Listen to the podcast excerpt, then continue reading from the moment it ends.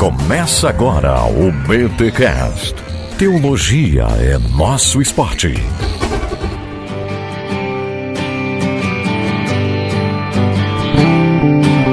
Muito bem, muito bem, muito bem. Começa mais um BTcast, de número 358. Eu sou Rodrigo Bibo e vamos construir uma ponte em Joinville. ai, ai, ai. Sua voz é muito ruim, viu, Bibo? Eu sou o Guilherme Franco e eu creio que essa pandemia é uma grande oportunidade para a igreja ser uma grande voz profética no meio desse caos. Ô, louco. Olha aí, gente, estou aqui com o meu amigo Guilherme Franco, que já apareceu num BTcast aqui que nós gravamos ao vivo lá em Fortaleza. Verdade. O nome do episódio é Igreja Urgente. Olha aí, nós temos um BTD lá em Fortaleza. Bem-vindo mais uma vez aqui ao BTcast, Guilherme. Ô, Bibo, obrigado, cara. Até que enfim você me chamou, né, cara? Aquele lá foi meio assim, eu tava no, tava no, no evento, então eu tive que participar, mas agora, depois de muito tentar, você me chamou. Graças a Deus, cara. Feliz demais de estar aqui. Ai, ai, ai, se fazendo, se fazendo. Gente, tô aqui porque eu quero que o Guilherme compartilhe um pouco da sua história, é, de como surgiu a Ponte, uma igreja ali em Recife, que agora não é só de Recife, né? Tem Natal também e tem outra cidade que eu não lembro o nome agora, enfim. Olha só, quero compartilhar com vocês essa história porque ela é inspiradora. Mas antes, os recados paroquiais. E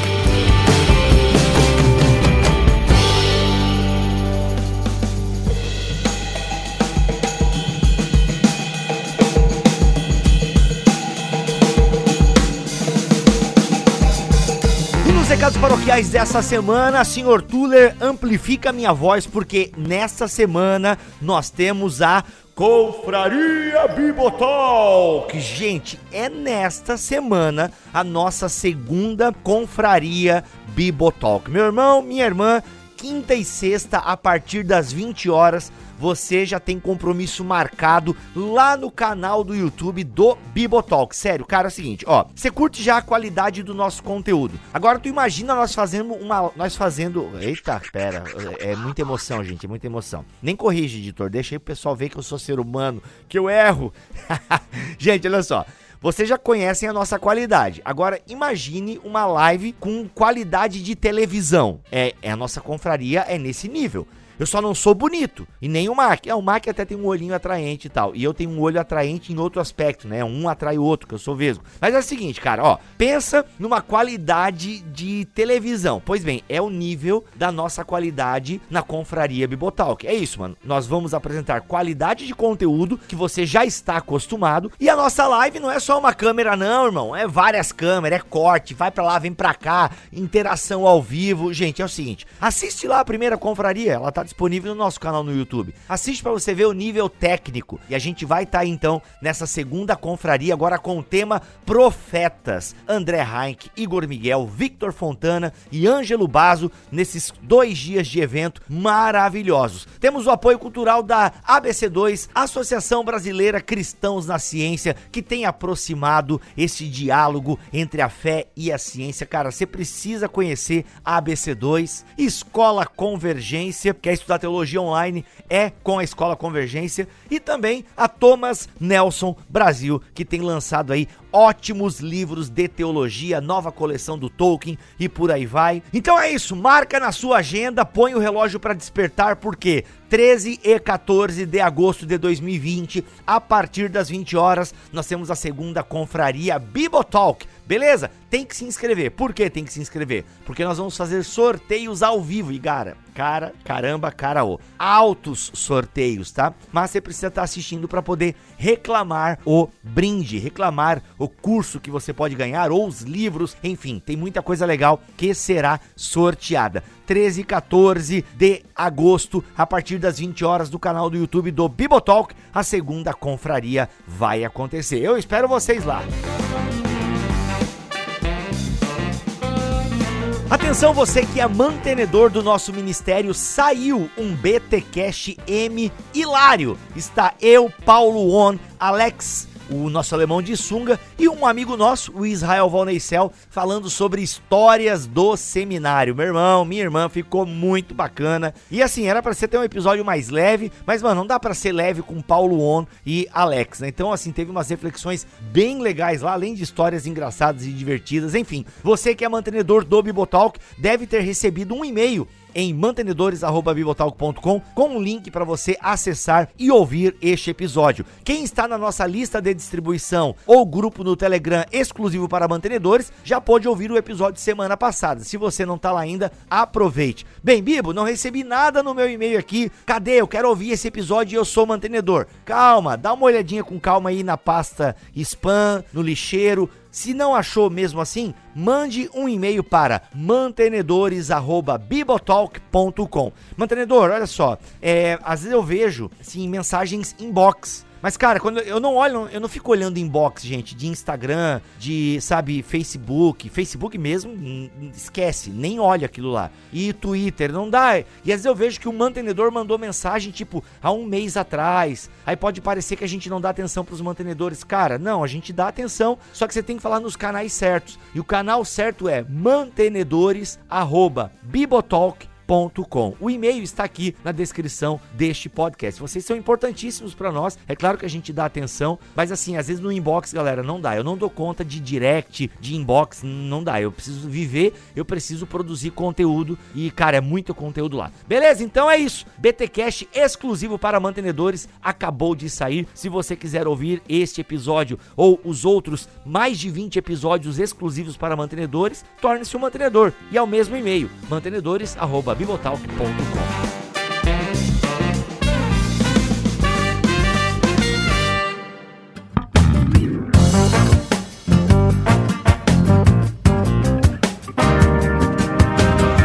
antes de começar a falar um pouquinho sobre a ponte, eu acho que seria legal é, o pessoal saber quem é o Guilherme Franco. Guilherme Franco por Guilherme Franco. Cara, eu sou eu sou Mato Grossense, nasci numa cidade chamada Alto Araguaia, muito pequena. Meu pai era pastor missionário é, nesse lugar aí, ficou nove anos lá. Vim para Recife, uhum. é, sou casado com a dona Bruna, a mulher que manda na minha vida, na nossa casa. Há 12 anos já, cara. Tenho dois filhos, o Luca tem cinco anos e a Esther, que tem um ano e seis meses e estamos no ministério já. Começamos a ponte há quase sete anos lá em casa. Há seis anos tivemos o, o nosso primeiro culto público e fiz seminário presbiteriano do Norte, cara. Sou formado em teologia pelo Seminário Presbiteriano do Norte. Também cursei é, administração de empresa no Mackenzie. Oh. Ah, tá aí, ó. O cara fez da administração, olha aí. A gente começa a descobrir algumas coisas. Pois é, cara. Mas já fiz de tudo na vida, cara. Já exportei fruta, já exportei gin, já tive avestruz, já tive estúdio de música. Como é que é? Já joguei futebol Como é que é do avestruz? É verdade, cara. eu, te, eu, eu, já... eu joguei futebol na Inglaterra também, cara. E aí quando eu voltei, eu tenho uma graninha, fiz um estúdio de música. Aí quando eu queria ir pro Mackenzie, São Paulo, Deus. é que eu fiz, cara. Eu vendi as coisas aí tinha oportunidade na época. É assim, esses rolos aí o cara compra. Sim. Você compra um ovo da avestruz por um preço, depois ele, o mesmo ovo vale não sei quanto, aí eu, aqueles, aqueles pirâmide doido. Caraca. Mas graças a Deus já me converti. Olha aí. Mas, cara, eu ganhei dinheiro com esse negócio, cara. E Olha aí. que você. Os caras falavam assim: você pode conhecer sua avestruz. Você na fazenda, só tinha um avestruz. Aí quando o cara chegava, o outro tinha que sair. Aí você dava o nome que você quisesse pro avestruz, entendeu? Mas enfim, tinha uhum. Também avestruz. Meu Deus, ou seja, você, quando você nasceu, seu pai já era pastor, Franco? Sim, meu pai é também formado uhum. lá no Seminário Presbiteriano do Norte. Uhum. E quando ele terminou, cara, ele foi enviado é, para a igreja presbiteriana de Alto Araguaia. Então, eu nasci uhum. nessa cidade pequenininha. Meu pai, assim, eu nasci em 84, né? Meu pai acho que foi ordenado em 81, se não me engano. Hum. Então, quando eu nasci, eu, já, eu, nasci na casa pastoral, cara. Eu nasci já dentro da igreja, desde pequenininho. Olha aí. Mas e cresceu, aí depois foi mexer com avestruz, jogar futebol profissional. E aí tá, ô Franco, e aí dessa saída, né? Imagina, você foi pra Inglaterra jogar futebol, né? E, cara, aí tá, voltou e aí, pô, não, eu agora vou ser pastor. Como é que foi esse processo? Porque você fez o seminário e tudo e tal, bem, um pastor presbiteriano é, chancelado, digamos assim, né? Com carimbo da presbe. Como é que se deu esse processo, velho? Cara, eu, eu na verdade, quando eu fui morar em São Paulo, estava no Mackenzie, eu ganhei uma bolsa lá e eu tava estudando administração de empresa. Uhum. Só para ficar claro, não terminei assim, 100% do meu curso, porque no, no meio do curso, um pouquinho, um pouquinho mais para frente, quando eu morava em São Paulo, eu comecei a ler é, a história do Ronaldo Idório, quando ele chegou na África para evangelizar os Concombos, aquela tribo lá. Uhum. E, cara,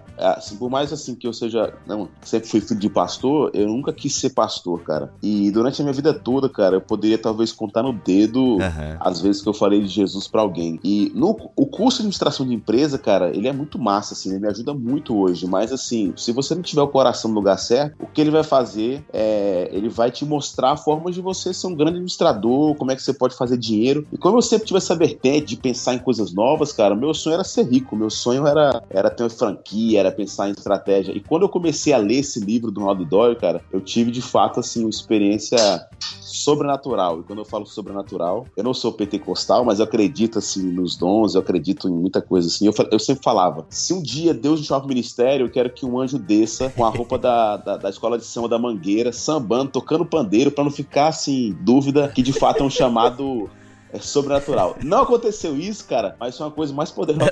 oh, ainda bem, eu ia ficar, eu ia questionar Deus, né? Pô, mangueira, mano, não. Vamos mudar de assunto, né? Mangueira, enfim, último carnaval, mas enfim, voltando. Aí, cara, o que aconteceu? Eu comecei a ler um livro é, da chegada dele, eu comecei a acordar, cara, de madrugada, durante uma semana, cara, duas, três da manhã, eu acordava chorando, assim, é, sem saber quem eu era, o que eu ia fazer da minha vida. E aí eu ligo pro meu pai, depois de cinco noites mal dormidas, madrugada, liguei, fiz, pai, tô sentindo uma coisa, acho que Deus tá me acordando. Meu pai só fazia rir, cara. Rir e chorar, assim. E aí eu decidi, cara, eu decidi parar o curso de administração e eu não queria entrar no seminário, não sabia se era seminário. Eu nunca quis ser pastor, cara. Nunca quis. Mas uhum. eu falei assim, cara, vou estudar a Bíblia, vou parar um ano. E aí eu fui fazer Palavra da Vida, detalhe, na Argentina, cara. Vê que loucura. Meu Deus, não, não podia ser ali em Atibaia, né, mano? Tem que ser na Argentina. Cara, eu já falava inglês e, por incrível que pareça, era mais barato ir pra Argentina do que pra São Paulo. Eu sempre gostei de viajar, fazer loucura. Uhum. Eu falei, vou viver com os irmãos. Uhum. E 2006, cara, foi 2006, que foi o ano da Copa do Mundo, não foi? Acho que foi isso. Eu assisti a Copa do Mundo com os argentinos. Aprendi também a, a amar o nosso próximo, o nosso inimigo. Foi um tempo muito especial, cara, onde Deus foi tratando o nosso coração.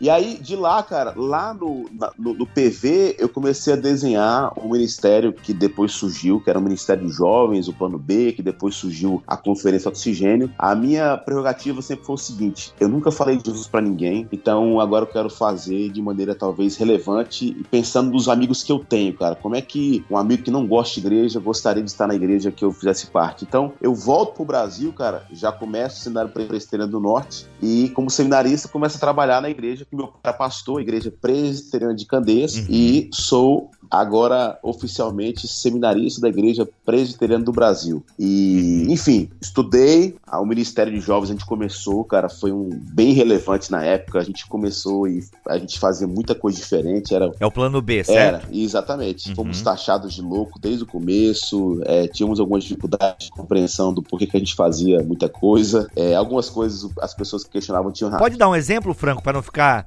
para não ficar meio vago assim, o que, que seria essa muita coisa que você. Por exemplo, eu sei que o Canha, o Gustavo Canha, já era teu amigo nessa época, então eu imagino ah, que ele sim. deve ser uma das coisas loucas também. Sacanagem. Mas assim, o que, que seria essas coisas loucas e, tipo, pra, pra ficar bem pontuado aqui? Tá.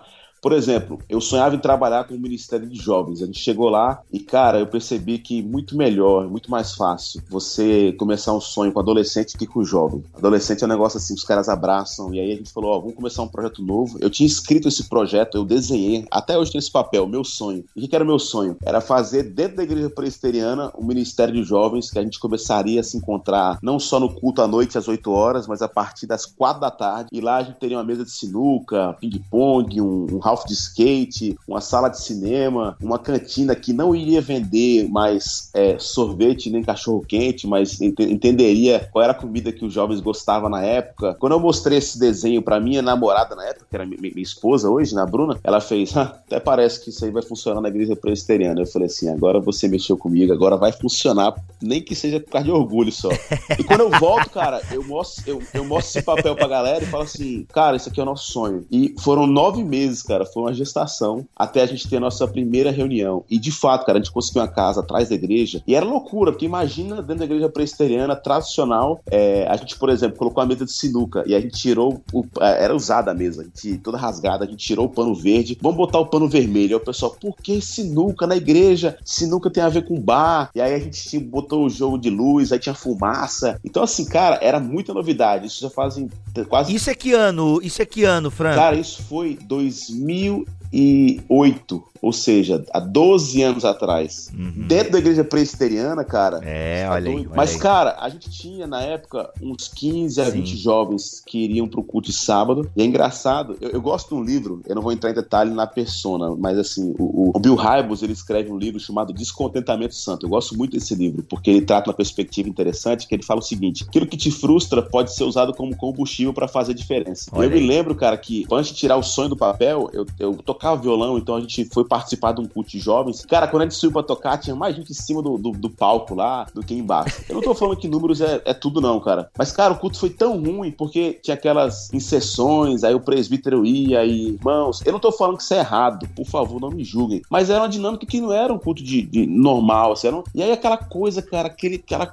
assim, devia ter uns, umas 15 pessoas. E meus pais estavam viajando, eu morava com meus pais, eu chamei a nossa liderança, vamos lá pra casa, a gente pediu uma pizza. Eu falei assim, rapaz, o culto hoje foi muito ruim. Não foi falar pro pessoal, nossa, bicho, tá muito ruim o negócio. Eu falei assim, glória a Deus, cara. Porque eu queria que a gente tivesse isso no coração, que o negócio não tá funcionando porque eu tenho um sonho pra mostrar pra vocês. Aí eu tirei a folha de papel e mostrei para eles. E naquele dia eu digo que nasceu, porque tava todo mundo tão frustrado que a gente fez, vamos usar essa frustração como combustível. E foi quando a gente começou a fazer esse negócio acontecer. Olha aí. aí, cara, o Ministério de Jovens cresceu muito. A gente, a gente chegou a ser um ministério acho que maior do que a própria igreja. Nossa. Cara, juntava muita gente da redondeza e era, era um projeto evangelístico. Então, muita gente chegava mais cedo. O cara não chegava para ver Jesus ou para encontrar Jesus. A gente não tinha crise com isso. Ele chegava porque ele queria andar de skate, porque ele queria comer batatinha com cheddar, porque ele queria assistir um filme. A gente tinha um blog. Aí o pessoal escolhia qual era o filme que ia passar na sala de cinema. Era um monte de puff, assim. É, ele queria jogar ping-pong. Mas, cara, nesse relacionamento, a gente começava a evangelizar a galera, cara. E tinha um culto às 8 horas. Olha a só. gente parava tudo. E, cara, foi lindo. E aí,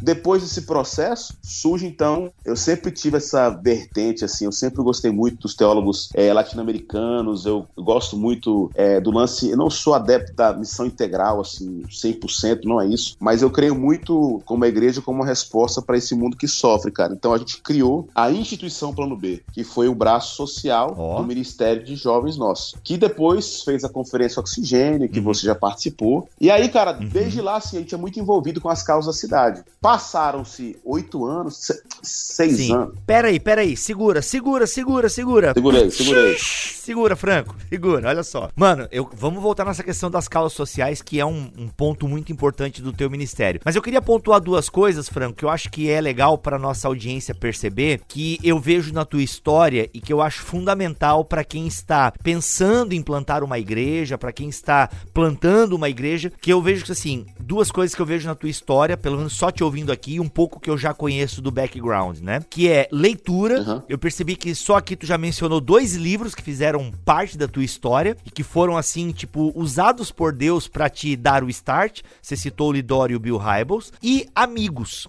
Né, amigos que compraram esse sonho junto contigo, que sonharam junto contigo, né? Então, assim, quer dizer que literatura e amizade para ti são basilares. Com certeza, cara. Eu acho que sonho ele nasce do coração Acho que de fato, assim, é, Deus vai levantar alguns homens, mulheres para serem líderes e vão colocar em seus corações também o lance da vocação. Mas eu sempre, quando eu tenho um sonho, cara, ou tenho alguma ideia, eu, eu digo que os meus amigos também ele têm um papel. Não me julguem, eu não tô querendo aqui fazer, falar nenhuma heresia, mas parecido com o Espírito. Mano, a nossa audiência não julga ninguém, mano. Relaxa, a nossa audiência aqui é super de boa. Pode falar que você gosta da TMI, não tem problema aqui, velho. não, não, eu tô falando o seguinte. Aqui a gente não julga ninguém, não. Eu tô falando mano. assim, na perspectiva que eu tenho alguns amigos que eu digo que eles exercem muitas vezes o papel do Espírito Santo, na perspectiva de falar assim, cara, é isso ou não é isso. Então, assim, você conhece o Guilherme Alves, o Digo, são pastores comigo, e eles são basilares, assim, eles são importantes na perspectiva quando a gente chega. Cara, tô com ideia. E eles falam, cara, acho que será que é isso? Então, assim, meu irmão, é isso. Então, é a confirmação do Espírito, ele vem muito na na mesa com os amigos, assim. Então, é, a gente vive muito isso também no mosaico. Então, assim, eu acho, cara, caminhada cristã sem ter alguém por perto é uma loucura. Porque é, o nosso coração é uma desgraça, né, Bíblia? Então, assim, a gente sem querer começa a confiar tanto nas nossas ideias, cara, a gente começa a confiar no nosso poder de persuasão, que muitas vezes, cara, isso vai preceder de fato a ser a nossa queda, cara. Eu, acho que para mim um dos grandes problemas, assim, a gente vê alguns nomes que representam a igreja brasileira. Eu não acredito, eu não acredito, tá? Eu não acredito, eu não vou mencionar nomes aqui, mas que esses homens que estão em evidência, eles começaram assim pensando: daqui a 20 anos eu vou extorquir o pobre, daqui a 20 anos eu vou falar que eles precisam fazer isso aquilo. Eu acho que eles começam, cara, até com uma, uma prerrogativa interessante no coração, de querer fazer o bem. Mas porque eles vão ficando tão poderosos, cara, que não tem ninguém para falar assim, abaixa a bola, é, cara, vem para cá porque você tá indo para um caminho errado, o que, que você tá lendo. É, nós precisamos, cara, se estar sobre a autoridade de alguém, cara, a gente precisa prestar conta. É um perigo muito grande, ainda mais na sociedade que a gente vive hoje, cara, onde a gente vive o excesso de, de, de, de positividade, né? Uhum. A, a, gente começa a acreditar muito, cara, no nosso coração, na, nas, nossas, nas, nas, nossas tramas, naquilo que a gente pode fazer com o nosso poder. Então, cara, não existe para mim, cara, caminhada cristã solitária. Eu acho que plantação de igreja, começar projetos jovens. E, como você falou também, cara, leitura, assim, eu eu sou o cara que com certeza, assim, acho que mais li Tim Keller, cara, eu, depois que conheci o Tim Keller, assim, a, meu ministério, a, quando a gente começou o Plano B, confesso para você que eu não conhecia Tim Keller, a primeira vez que eu ouvi o Tim Keller foi num summit, é, quando ele pregou sobre o livro dele, né, o, ele fala sobre o filho pródigo e tal, Deus pródigo, e cara, eu fiquei apaixonado e foi de fato quando meu coração começou também a arder pro lance de plantação de igreja, então, assim, cara, leitura, teologia boa, e você sabe, assim, e por também ter feito o cenário presbiteriano, assim, eu acho que foi muito útil e necessário para minha caminhada. É, e é engraçado, porque falando um pouco sobre essa perspectiva de caminhada e leitura, muita gente olha para a ponte ou para alguma coisa nossa e fala assim: como é que você pode ser reformado e ter uma igreja com estética tão diferente? Como se isso fosse uma coisa assim, completamente paradoxal, cara. E eu acho que é pelo contrário, entendeu? Eu acho que Sim. desde a prensa de Gutenberg, quando os caras usaram, é, o próprio Jesus era didático, pelo menos eu acho assim, quando ele contava parábolas. Você enxerga tantos exemplos de histórias. Então, eu acho que livro e, e, e amigos, cara, é uma combinação assim é, perfeita quando você tá sonhando em criar algo, começar algo, entendeu? Uhum, muito bom.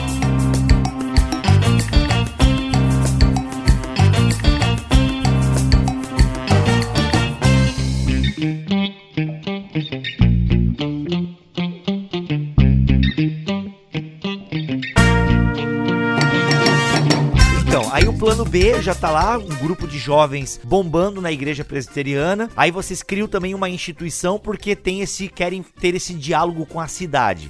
Isso ainda no plano B. É, na verdade, cara, é, o plano B estava funcionando muito bem, cara. Conferência Oxigênio, assim, uhum. é, a nossa instituição começou a crescer muito. A, eu tô falando da ONG nossa, né? Uhum. A gente, é outra loucura, viu, Biba? Até para inspirar quem tá ouvindo a gente, cara, a gente nunca teve, cara, assim. Ah, vocês têm profissionais hoje da área de social? Sim. Mas na época, cara, nosso grande amigo era o Google. A gente botava como escrever um projeto para ser aprovado no editorial da Petrobras. Era literalmente Caraca. isso que a gente fazia, cara. E, cara, loucura, porque, como eu falo, quando a gente se, se. A gente tem amigos por perto, e você conhece alguns, assim, o Leopoldo, né? É, que é um nerd do uhum. caramba, amigo nosso, a gente tem o Igor Sim. Sacha, é, e vários amigos nossos, cara, a gente sentava e falava, vamos fazer isso, meu amigo. E aí, por exemplo, a gente não sabia nem como, quando, como tirar um CNPJ. Vamos atrás, conseguimos um CNPJ da instituição. A nossa instituição, cara, ela teve, nesses oito anos, é, como parceiros, né? Petrobras, Criança Esperança, Brasil Foundation, quem mais? Unesco, Bovespa, enfim, cara, meu amigo, tudo um bando de doido escrevendo projeto, procurando no Google como escrever projeto. Então, assim. cara, não tem desculpa, né, mano? Quem quer faz, né, velho? Não tem, cara. E aí, aí você fala, pô, Gui, mas você sabia fazer isso? Não, cara. Os amigos que eu tinha, que a gente. Eu sabia que eram os bons em cada área, a gente foi fazendo. Aí, Bibo. Uhum. Cara, eu tava muito feliz, tinha acabado de casar e é. no oxigênio, cara, de 2000 e. É, eu namorei quatro anos à distância, né, cara? Então Meu você imagina. Mesmo se não fosse a distância também, né? Enfim. eu, eu tava numa conferência oxigênio, cara. Foi o último dia. A gente alugava o Teatro da Federal, tinha quase 3 mil pessoas assim. E eu olhei para aquele povo assim, eu falei, Senhor, assim, obrigado pelo privilégio, por estar aqui e tal. E foi a primeira vez, cara, que eu senti essa coração. Será que tá na hora de começar uma igreja? E eu não tava em crise com meu pai, com a igreja. Poxa, pelo contrário, cara, eu tava vendo assim o auge do ministério. Cara, eu tive esse sentimento no coração no domingo, cara. Na segunda-feira que eu fiz, eu vou sentar com meus amigos para abrir meu coração. Eu sempre fiz isso comigo. Uhum. Eu liguei para três casais, amigos meus, e falei, vamos jantar. Foi na segunda-feira, a conferência acabou no domingo. Segunda-feira eu falei, olha, eu senti pela primeira vez no coração que talvez é hora da gente começar algo novo. Não ter igreja, é, não ser mais um ministério. Acho que o ministério já tá funcionando, é, não tô em crise. E a gente se propôs a ficar orando durante um ano, cara. e nós ficamos orando durante um ano, cara. A gente ficou. Eu fiquei trabalhando na igreja de Candeias e passou Passou-se um ano, cara. A gente se encontrava de vez em quando para falar um pouco como é que seria essa igreja e tal, mas assim, foi só. Não fez nada, não teve papel, não teve nada. Foi só sentava, orava, conversava. Um ano se passou, eu cheguei pro conselho da minha igreja, em que meu pai fazia parte também, e falei, irmãos, eu tô com a impressão, assim, a gente tem orado durante um ano que Deus tá me chamando pro ministério para começar algo novo. Aí o conselho abençoou, falou, amém, pode ir, vai ser massa. É, isso foi em dezembro, cara. Eu ajoelhei, botaram a mão, choraram, é isso mesmo, Gui. Aí o que aconteceu? Cara, legal, cara. Cinco meses se passaram, Bibo, e eu. E o que, que eu fiz? Quando eles falaram amém, cara, no outro dia eu falei: começa agora a nossa reunião. E a gente estudava a Bíblia e Igreja Centrada do Tim Keller na sala de casa.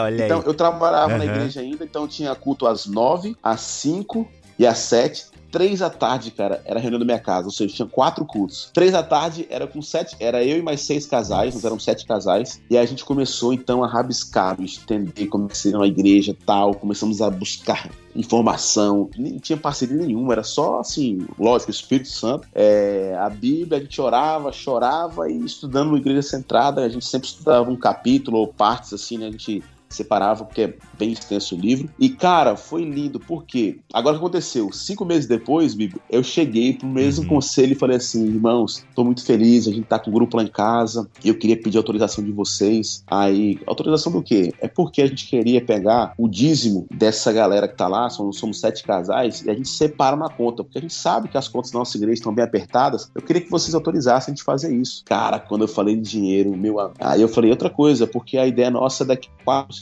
meses a gente começar nosso culto público. Hum. Cara, aquilo que foi uma benção em dezembro, ou seja, seis meses atrás, se tornou, cara, uma complicação. E eu comparo essa história, sabe com o quê? É mais ou menos um filho com 15 anos chega pro pai e fala assim: pai, eu quero morar na Austrália durante um ano. Hum. Aí o pai fala assim: ah, legal, filho.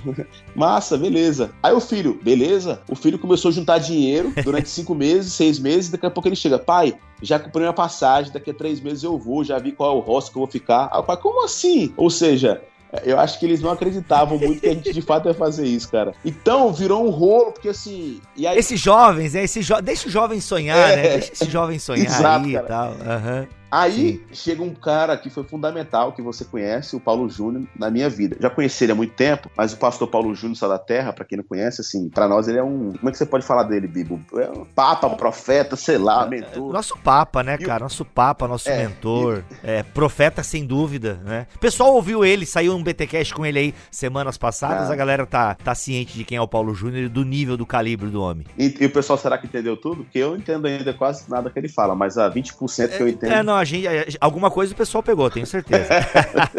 Aí, Bibo, o que, que aconteceu, cara? Eu falei assim, cara, fui pra Goiânia, eu fui pregar na conferência, naquele Missão na Íntegra, lembra? Que o pessoal tinha e tal. E aí eu ia na oficina e tal, e encontrei o Paulo Júnior uhum. lá. E o Paulo Júnior, cara, o Paulo Júnior é o rei do paradoxo. Ele não vai falar para você faz isso ou aquilo. E eu tava na crise, porque agora eu precisava decidir se a gente ia começar a igreja ou não ia começar a igreja. E aí o Paulo Júnior, ele pregou, cara, foi lindo aquele dia, assim, ele desceu chorando, emocionado, e me viu lá atrás. E ele foi na minha direção, que a gente não tinha se encontrado ainda. E a gente tem um carinho muito grande, assim, ele é como fosse um tio para mim, assim. Ele é um tio para mim. Ele chegou, me viu, cara, desceu assim, foi andando, me abraçou, cara, e a gente chorou copiosamente, cara, por uns 10 minutos, assim, abraçados. E tava rolando lá, acho que que foi o Ed que foi pregar depois. E ele assim, a gente chorando, cara. E eu falei assim, ele fez, eu sei que você tá com uma, uma decisão para que você precisa tomar. Eu falei, pois é. A decisão era o seguinte: começa a igreja, mesmo a minha igreja local talvez não apoiando 100%, ou assim, não, cara, se eles não apoiaram, eu vou ficar aqui quieto. Porque agora, cara, tava tão claro para mim, e deixa eu deixar bem claro isso aqui, porque muita gente pode usar isso como estratégia. Ah, se Deus botou no meu coração, eu não vou honrar ninguém, não vou escutar ninguém. Não era isso. Eu sempre escutei os mais velhos, mas chegou um momento na minha vida, cara, que tava muito claro que que o que Deus queria para minha história era o começo de um trabalho novo. Então uhum. não era negociar uma coisa com eles, mas era não negociar uma coisa que estava muito claro que Deus tinha me vocacionado e me chamado uhum. para fazer. E tinha mais pessoas contigo também, né, Gui? Não era uma coisa assim, ah, um desejo do meu coração. Não, claro. Não era um projeto exatamente. pessoal, né? Já tinha famílias envolvidas nisso, né? É, e assim, a decisão também foi interessante passar por essa crise, porque muita gente acha assim, ah, plantar igreja, começar algo vai ser massa, você tem parceria. Cara, primeiro que a gente tinha parceria de ninguém. Dois, eu abri mão, porque meu salário era massa, cara. É,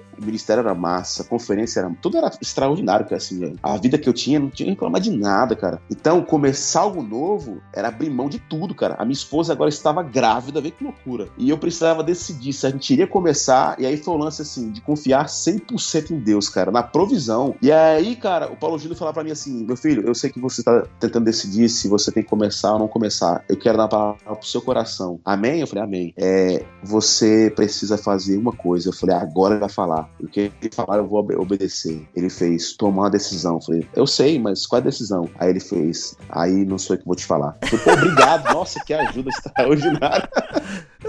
ai, ai. Ou seja, começar ou não começar, mas você precisa tomar decisão. Aí, cara, eu entro no avião, eu chorei, cara, o voo inteiro, assim, pra chegar em Recife. E eu tinha um trato com a minha esposa. Quando eu chegava em Recife, o avião pousava, eu mandava uma mensagem: amor, cheguei. Dava tempo dela sair de casa para me pegar lá, lá de fora do aeroporto. Nesse dia, cara, ela tava no saguão me esperando, esperando. Eu falei: o que tá acontecendo? E aí, cara, por isso que eu creio, assim, de maneira sobrenatural, Deus age e faz coisas, assim, extraordinárias, cara. Porque eu olhei para ela, cara, e comecei a chorar. E ela começou a chorar também. E aí eu falei, cheguei assim próximo dela, eu falei, por que, que você tá chorando? E ela falou assim, pelo mesmo, mesmo motivo que você tá chorando. E eu falei assim, Deus falou comigo, a gente vai começar. Eita. E ela falou assim, Deus falou comigo e a gente vai começar. E, cara, o amém dela, você sabe disso, assim, pô, o amém da esposa, cara, ele é necessário. Uhum. Eu, eu, assim, eu não aconselho ninguém, cara, fazer alguma coisa contra a vontade da pessoa que deveria ser a pessoa mais importante da nossa vida, a nossa esposa, né? Então, assim. Sim, não, e que vai sofrer contigo, né, mano? Por cara, exemplo. É, esse negócio de amém da esposa aí é tão fundamental que foi uma conversa que eu tive com a minha mulher, né? Falei, Xanda, e aí, né? A gente saiu de um ministério e vamos comer. Eu tenho vontade de começar algo e tal, mas eu preciso saber de ti, como é que tá o teu coração. Falei assim, amor, agora não. Cara, eu nem fui orar mais, entendeu?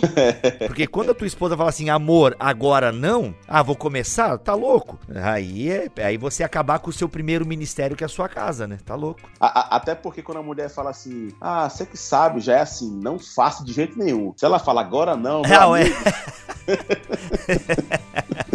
é bem isso, cara, é bem isso. Mas continua lá, mano. Aí, pô, choraram no aeroporto e é nós. Cara, chorou, aí eu falei assim, então vamos começar. Só que esses vão começar, muita gente olha pra história da ponte hoje, assim, fala, ah, mas cara, era começar sem nada, a gente não tinha nada, cara. A gente ia abrir mão do meu salário, das coisas e tal. Eu fui levar o projeto pra igreja pra ver se a gente conseguia um apoio. É, enfim, aí, cara, dia 2 de novembro é, de 2014, nós tivemos a nossa primeira reunião pública num estúdio de fotografia no Recife Antigo. Aí eu faço uma pausa para explicar por que o Recife Antigo uhum. e entra um pouco sobre o lance da cultura, é, da contextualização. Uhum. Porque no processo de plantação, o que, que, a gente percebeu, cara? Nós queremos começar a igreja onde não existe igreja. E a gente fez uma pesquisa, cara. Lógico, você sabe, Brasil tem. Como assim um lugar que não tem igreja? Existe algum lugar no Brasil que não tem igreja? além, do, sei lá, das tribos lá no Amazonas? Não tem nem isso, né? Cara, por incrível que pareça, assim, a gente percebeu que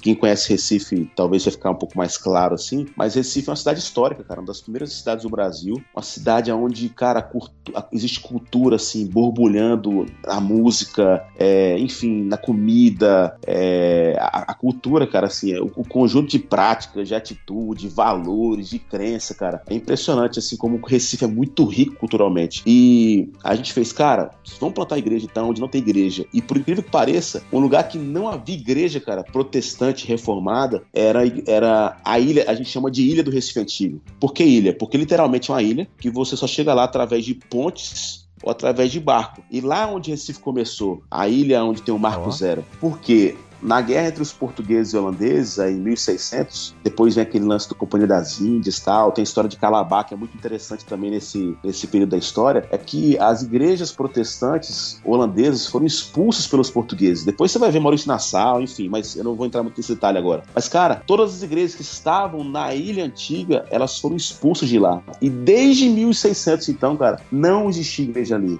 Entretanto, existe um, existe um grande problema, porque todo mundo que eu conversava sobre plantar na igreja lá, é, você, o povo falava, você tá maluco, cara, porque ninguém mora ali, a não ser uma comunidade com o segundo pior IDH, a comunidade do Pilar. Mas assim, as pessoas que iam manter a igreja, os seus dízimos e ofertas e tal, ninguém morava ali. Então, seria uma igreja onde o pessoal teria que sair de casa, pegar o carro, não era a igreja que o cara dava pé andando, não dá, você, você conhece. E aí eu falei, cara, a gente sentiu, assim, como, como conselho, que era o lugar certo para a gente fazer igreja. E como é que a gente percebeu isso? Porque o Tim Keller vai falar muito sobre isso, né, cara? Ele vai falar sobre a gente entender a cultura, não só isso, a gente começar a, a entrar na cultura para a gente compreendê-la melhor, né? É um primeiro passo, de fato, assim, que o Tim Keller trata sobre a questão da contextualização sadia. Ele fala muito sobre isso. E ele fala que a melhor fonte para a gente fazer isso é gastar a, horas dentro de relacionamentos, conversas com as pessoas que fazem parte daquele entorno. O que, que a gente fez, cara? Depois de ficar lá em casa um tempão, a gente começou a fazer a nossa reunião, que era grupo fechado, ninguém entrava, foi um ano um ano, Bibo, assim, só a gente, a gente começou a fazer nossa reunião na cafeteria lá no Recife Antigo. E, cara, foi um desafio, porque nós éramos estranhos para aquele, aquele povo. Era um povo, assim, que bastante, grande parte underground, mas também percebeu muitas famílias que iriam andar de bicicleta, que, que de fato vão para o Recife Antigo porque ele está sendo restaurado. Então, a gente fez algumas pesquisas, a gente percebeu que na época, na época, mais de 15 mil pessoas é, no final de semana iam para o Recife Antigo de bicicleta, cara. 15 mil pessoas. É gente. É muita gente, cara. Então, a gente começou a, a entender um pouco da cultura local. E aí a gente começou é, nesse lugar onde não tinha igreja, cara. Era um amigo nosso, muito querido, ele tinha um estúdio chamado Estúdio Clica. Era o terceiro andar de um prédio muito antigo antigo, cara, chão de madeira, e cabia acho que umas 40 pessoas. Mas, cara, nossa primeira reunião a gente teve 36 pessoas. E que pessoas foram essas? Pessoas que estavam sem igreja, algumas outras pessoas que a gente sabia que com certeza iriam conosco. Nós não fizemos propaganda de nada, cara. E aqui vale abrir um parênteses, Bíblia, assim, acho que um dos grandes problemas de quem quer plantar igreja é começar a fazer propaganda antes hum. de que de fato haja igreja. Por quê? A partir do momento que você começa a fazer propaganda de algo, cara, você vai atrair um monte de consumidor, cara, que não entende o que é o propósito. Então, um dos grandes problemas quando você vai plantar alguma coisa é muita gente fala assim: qual a estratégia de crescimento? Cara, é uma loucura. não faça isso. Não faça propaganda antes que você tenha um povo que entenda o que está fazendo. Porque o povo chega lá e reclamar exatamente igual ele reclamava da outra igreja. Que ele chega e fala assim: e aí, a igreja nova, vamos ver o que você pode oferecer para mim. Como é que é o ministério infantil? Porque meus filhos estão aí perdidos. É, e a cantina, ela é legal, não é? O louvor, cara, não tá muito alto. Ou seja, você enche a parada de consumidor, cara, mas não é a igreja, entendeu? Uhum. Então, o que, que a gente fez, cara? A gente não fez propaganda de nada, cara. E tivemos 36 pessoas na primeira reunião pública nossa. E aí, cara, de lá pra cá, assim, é, Deus tem nos. Sempre surpreendeu, cara, mas é, na segunda, terceira semana já o espaço cabia 40, já tava com quase 80, fizemos dois cultos. E aí a gente, de fato, assim, teve que decidir uma coisa que era a gente precisa de um lugar próprio. Por quê? Como eu comecei a minha fala desde a época do plano B, a gente sempre teve patente esse nosso coração, essa questão da igreja ser uma resposta para a sociedade, não só uma resposta espiritual, apesar que também ser resposta é, do ministério é, na perspectiva de justiça também é uma resposta espiritual. A gente queria de fato ser uma resposta é, tanto espiritual como também assim de trazer justiça. A gente queria trazer visibilidade para essa comunidade que é o segundo pior IDH do Grande Recife, a comunidade do Pilar. E aí, cara, a gente começou a procurar um, um, galpão e era engraçado porque a nossa entrada na época é, financeira era de 5 mil reais, cara. Hum. E a gente precisava achar um galpão e eu vejo uma placa do galpão lá, aluga-se, eu ligo pro cara e falo assim, olha, estão procurando um espaço tal. Ele perguntou, você tá querendo pagar na faixa de quanto? Ele falou assim, eu falei, mais ou menos de graça tá bom pra gente. ele fez, eu falei, quanto é que custa esse galpão? Eu, ele falou assim, 10 mil reais. Eu falei, ah, então obrigado tal. Aí o cara perguntou e falou assim, mas é, é o que que vai ser aí? O que que seria? Eu falei, uma igreja. E o cara falou, tô falando com quem? Eu falei, com o pastor. E o cara, bicho, eu não sei se foi estratégia, ou foi Deus, ou sei lá, ou foi o diabo, sei lá, mas foi Deus. Falou assim, ué, pastor, você não tem fé não, cara? Eu falei, meu, olha isso, que miserável, bicho. O cara tá me, tá, tá, tá querendo aqui ousar aqui. Eu falei, vem pra cá agora que ele vai conversar. e aí ele abriu o portão, cara, e aí, quando a gente foi entrar, aconteceu algo que de fato marcou a nossa história. Porque ao entrar no galpão, tinha uma senhora, olhou para mim e falou assim: Vai ser o quê? Eu falei: Não sabe ainda, talvez a igreja. Aí, e o corretor falava: Vai ser a igreja, em nome de Jesus. E aquela senhora falou assim para mim: Falou assim, igreja? Eu falei: É, talvez. Ela falou assim: Vou dizer para você que você, vocês não são bem-vindos aqui. Cara, Eita. eu comecei a, a, minha fala aqui dizendo sobre o livro do Bill Hybels, O Descontentamento Santo. Aquela, aquela fala daquela mulher, cara, talvez ela, ela poderia ser julgada como uma fala onde muitos crentes diriam: o diabo está revoltado, está é, tá amarrado em nome de Jesus. Mas, cara, aquilo para mim uhum. foi uma frase tão, tão santa, cara, tão linda, porque era uma fala de um coração que sangrava. E eu perguntei para ela o porquê que ela dizia que a gente não era bem-vindo naquele espaço. E a resposta dela foi a seguinte: vocês crentes vêm para cá na época de eleição e prometem um monte de coisa e não cumprem. Vocês crentes vêm para cá e levam várias pessoas dentro do ônibus para uma igreja. Eu não vou falar o nome da igreja, uma igreja grande, muito grande, tipo assim, uma igreja universal. e, e, e ficam tirando nosso dinheiro lá. Vocês só querem usurpar, vocês só querem usar aquilo que o poder que vocês têm. Lógico que ela falou da forma dela, bem simples. Sim. Cara, quando ela falou aquilo, Bibo, assim, eu fiquei, cara, eu, eu, eu, confesso assim que meu coração sangrou, cara, que eu falei assim, amém. Eu não tinha como argumentar nada, porque era um coração sincero, cara, era, era de fato a visão que ela tinha da igreja de Jesus, cara. E aí, cara, aquilo foi usado também como combustível. A gente alugou aquele. Eu, o galpão, quando eu entrei, cara, eu falei, é aqui o lugar. Eu cheguei pro nosso conselho e falei, gente, achei o galpão. Os caras, quanto é que é, cara? Porque nossa entrada era 5 mil. Eu falei, 10 mil? Mas, cara, e agora? E aí, cara, eu me lembrei de uma coisa. Eu sempre fiz fiz muita amizade, onde quer que assim, eu fui pregar em muitos lugares, cara. A gente, é, enfim, conhecia muita gente. E eu me lembrei do negócio, cara. Você já percebeu como crente ele é, ele é falso? Porque ele fala assim, cara, é, a gente pode até mensagem agora no, no, WhatsApp, né? Ei, bicho, cara, precisa qualquer coisa, estamos juntos. Mas quando o cara fala isso pra mim, velho, ele, é, às vezes ele não tem noção que eu de fato vou usar isso como, como argumento quando eu precisar. Sim. E o que eu fiz, cara? Nós não tínhamos dinheiro, cara. Não tínhamos a ajuda de ninguém. Eu falei, cara, eu vou fazer um esquema aqui. Eu liguei pra minha avó, cara, de 75 anos. Eu fiz, vovó Gemira, tudo bem? Benção, ela, benção, benção, netinho. Falei, vovó, a gente tá começando a igreja, eu sei. eu tô precisando da ajuda da senhora. O que, que foi? É, a senhora pode ajudar com 30 reais por mês durante 12 meses ela, meu filho, 30 é muito pouco, eu vou mandar 100 reais. Eu, 100 reais. Aí, cara, comecei a ligar, não foi só pra mim, cara, a família.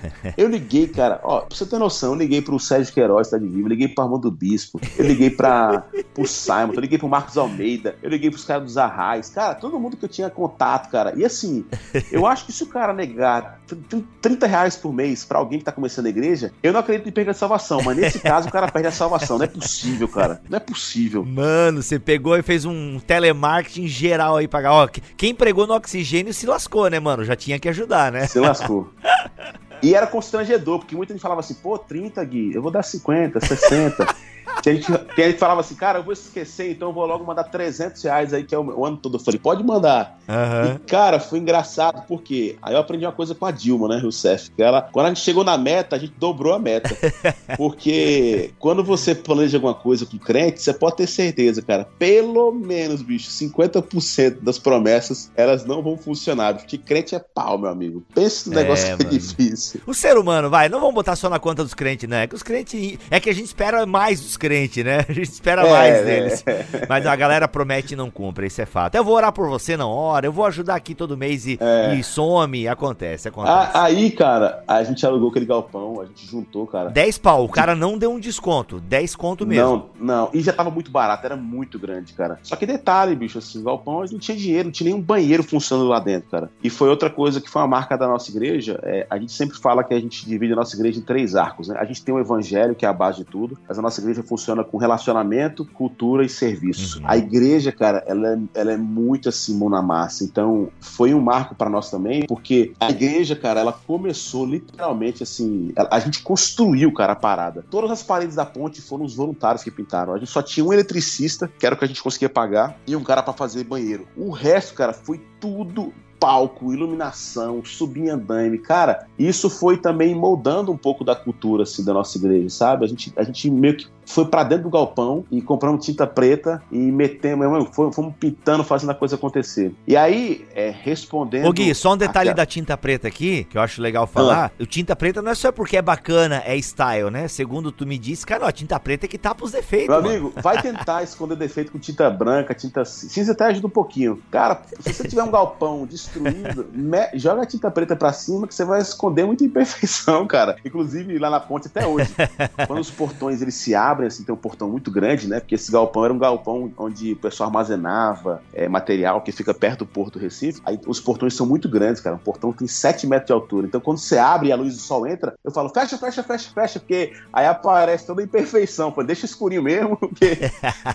Porque o preto, cara, você pintar o teto preto, você bota fio pendurado, lógico, tem que ser preto, né? Você esconde um monte de imperfeição, cara. Uhum. Aí, é, a igreja começou a crescer, crescer, a gente começou a fazer grupo pequeno, e aí teve um marco na nossa história, foi que a igreja estava crescendo e eu falei, cara, a comunidade está aí, a gente precisa ter esse relacionamento com a comunidade. É, começamos a fazer uma vez no mês, uma, uma, a gente chamava Dia do Pilar, que era de fato chamar a comunidade para dentro da igreja, cara, para a gente fazer alguns tratamento, é, fazer aconselhamento, enfim. A gente começou a fazer uma vez no mês. E, cara, bem no meio da favela, no coração da favela, tem uma das uhum. igrejas mais antigas católicas do estado. É a Igreja Católica do Pilar. E aí a gente foi lá um dia, eu fui lá um dia, e do lado assim, cara, tinha um lixão horrível. E eu entrei, tinha um padre lá sentado, ele tava ajoelhado orando o padre, cara. Eu falei, tudo bem, padre? Ele fez, opa, tudo bem. Eu falei, eu sou o pastor da igreja aqui. Ele, ô, oh, pastor, ora comigo aqui. Cara, achei tão legal, bicho. Pastor, eu tô tão desesperado, tô cansado. E aí a gente fez amizade, cara, com esse padre. Ele sempre ora por mim, eu oro por ele. Ele vai na ponte, cara, a gente toma café junto, é engraçado. Legal. E aí eu falei assim, padre, é o seguinte, esse terreno terreno aqui do lado, cara, esse lixão. O que, que é? Ele falou, ah, isso aqui era pra ser uma praça, é uma rua aqui virou um lixão. Eu falei, olha, a gente tem. Na época a gente tinha 11 grupos pequenos, cara. É, célula, né? Não sei como é que o pessoal chama aí. Eu falei assim, gente. É qualquer coisa, grupo pequeno, PG, GP, é, célula. E esses grupos, cara, na maioria das vezes, assim, lógico, é, gera relacionamento, mas o povo às vezes só faz engordar, cara. Comer demais e assim, tá junto. É legal o relacionamento. mas, cara, a gente tem que sempre fazer a pergunta que a gente tá gerando, né, cara? Assim. E aí eu falei assim, cara, vamos, vamos gerar uma coisa nova. Eu cheguei pro padre e falei, padre, a gente poderia construir uma praça aqui, cara. Ele fez, praça, mas com que dinheiro? Eu não tenho dinheiro. Eu falei, não, a gente dá um jeito. Eu cheguei pros grupos pequenos e falei, amigos, a gente, a gente vai construir uma praça pra comunidade. A ideia do bem comum, cara, da gente de fato, assim, os caras entenderem que a gente tava lá. E tudo por causa daquela frase, cara. Aquela mulher, quando disse que a gente não era bem-vindo ali, aquilo, por isso que eu falei que aquilo faz parte da nossa essência, da nossa vida como igreja, porque a gente precisava responder ao coração daquela senhora. Aí a gente juntou os grupos pequenos, cara, e o que, a gente fez? Chegamos sábado de manhã, retroescavadeira, a gente limpou aquele lixão e cada grupo, cara, ficou responsável por, por uma área desse parque. Por exemplo, o grupo 1 lá do bairro de Boa Viagem, eles precisavam contratar um soldador para fazer um escorregador, o outro uma parede escalada, o outro para pintar, o outro era os banquinhos, outra parte de jardinagem. Cara, no final, Bibo, daquele sábado, cara, a gente entrega a primeira praça da história do Pilar, cara. Aquela comunidade não tinha um lugar para as crianças brincarem. Cara, uma, uma caixa de areia. É, uhum. Meu irmão, foi lindo. E a gente botou o nome da, da praça Dona Chiquinha, que foi a primeira moradora do Pilar. E eu me lembro que aquela mulher que falou que a gente não era bem-vindo, ela tava no corner, assim, cara, no, no, cantinho, olhando pra gente assim, balançando a cabeça. Eu falei assim, pô, senhor, quebrando o coração agora da mulher, por favor. Mas era, era como se Deus falasse: não, mas é muito pouco isso ainda. E aí, a gente depois fez campos de futebol, fizemos parcerias com os times do, do estado, Náutico, Santa Cruz, Esporte, é, fizemos escola de futebol. É, enfim, cara, hoje a gente tem 19 projetos sociais na igreja é, que rodam de segunda a sábado, cara. E aconteceu. Qual foi o marco, então, para a resposta ao coração ou à frase daquela senhora? Porque me ligaram uma certa feita de madrugada dizendo assim: Pastor, entraram na ponte e roubaram um monte de coisa. Eita. E vamos chamar, vamos chamar a polícia e tal. Eu falei assim, calma, calma, eu tô indo pra aí. Peguei o carro, cara, cheguei lá bem cedinho. E eu entrei na comunidade, cara. Comunidade que a gente não entrava, que a gente não era bem quisto. Agora a coisa tinha mudado. Eu fui na casa, a gente se encontrou com um dos caras que comanda a comunidade lá, que é um traficante. e aí ele, ô pastor, paz do Senhor, que é tudo crente ou filho de crente, né? Eu falei, paz do Senhor, meu irmão. Eu falei, cara, eu preciso de sua ajuda. Ele fez, pois não, pastor, vamos lá na igreja. E ele fez, claro. E aí ele entrou na igreja e eu fiz uma pergunta para ele. Eu falei assim, quantos filhos você tem aqui é, nos projetos sociais? Ele falou, acho que cinco ou seis, pastor. Eu falei, ah, é qual dos seus filhos? Ele foi falando, quatro anos. Eu falei, quatro anos é o projeto Imagine, que é um projeto que incentiva a leitura. Cinco anos, ah, é projeto de música. E eu fui mostrando, doze anos, um projeto de elétrica básica. Eu fui mostrando para ele, cara. Ele nunca tinha entrado na igreja. Quando eu mostrei tudo, eu falei: olha, aqui nessa sala aqui de música tinha um cubo de guitarra, tinha uma guitarra. Nessa sala aqui tinha um computador e levaram. Aqui tinha televisão. Eu fui mostrando para ele, cara. E ele foi olhando assim, sem acreditar. Quando eu rodei tudo, cara, ele fez uma pergunta. Ele fez assim: Pastor, você tá me dizendo que roubaram a nossa igreja? Cara. E eu falei assim: Foi. Aí ele fez: Me dá 20 minutos, cara. Aí eu falei: Amém. Aí, Bibo, ele entrou, cara 20 minutos depois, cara, tinha coisa que eu nem sabia que era nossa, cara. que voltou, cara. Mas era nossa, mas era nossa. E, cara, é, e, e, e, depois, quando voltou tudo, ele fez: Ó, oh, pastor, inclusive parece que tem uma televisão que não foi trocada aqui, porque você sabe, né, pastor? Infelizmente, o povo aqui trabalha com droga, não sei o que. Eu falei: É mesmo? E o cara que tava lá. não sabia. Aí ele falou assim: Mas, cara, essa televisão o pessoal levou para outra favela, mas a gente vai atrás, vai ter uma guerra aí, nós vamos matar os caras. Eu falei assim: meu amigo, não faça isso, em nome de Jesus, cara. Você não vai atrás, deixa essa televisão pra lá. E aí, meu amigo, chega na, na questão da senhorinha que falou que a gente não era bem-vindo. Porque eu fiz uma pergunta para aquele traficante, a resposta dele eu nunca esqueço. Eu falei assim, cara, se as pessoas que roubaram isso daqui, elas trocaram por droga aí dentro, como é que vai ficar o prejuízo? A resposta do cara, Bíblia, foi o seguinte: prejuízo, pastor, prejuízo seria se a gente perdesse a nossa igreja, nosso bairro. Cara, aquilo ali para mim, cara, foi assim. Caraca, Senhor, obrigado por uhum. você ter mandado aquela mulher naquele primeiro dia quando a gente tá nesse galpão porque eu acho que a gente conseguiu. E, assim, cara, em nome de Jesus, uhum. cara, a minha ideia aqui não é fazer propaganda da, da ponte, mas assim, eu, eu, posso dizer. Não, já tem metade da audiência já quer ir congregar aí, tu não, tá não tá ligado, né? Mas, cara, é porque eu, eu falo com, com paixão, assim, cara, porque, bicho, eu, eu, sou o cara mais feliz do mundo por ser parte dessa igreja, que não é minha, cara, assim, mas assim, tem muita gente entendendo que a gente foi chamado. Inclusive, o nome Ponte, por conta da questão cultural, que você só chega lá através das pontes, uhum. mas também quando Paulo fala na segunda carta aos Coríntios, ele fala assim como o Pai nos reconciliou com Jesus Cristo, ele nos confia o ministério de, de ser ponte, o ministério da reconciliação. Uhum. Então, cara, poder ser ponte para esse povo, é, cara, tem sido um privilégio assim tão grande. E aí, nessa perspectiva do serviço, cara, é engraçado porque a ponte ela se tornou então um movimento assim hoje conhecido na comunidade. Cara, a gente entra na a gente entra na comunidade hoje três da manhã, o pessoal conhece, o povo respeita. E até nessa crise agora que a gente tem vivido, cara, assim, a igreja está muito presente na comunidade, né? Uhum. É um lugar onde o pessoal de fato tem encontrado esperança. Uhum. E assim, é, é, essa seria um pouco a fala nessa, nessa perspectiva do, do, do, serviço, sabe? Da Sim. história da ponte nessa vertente. Seria isso.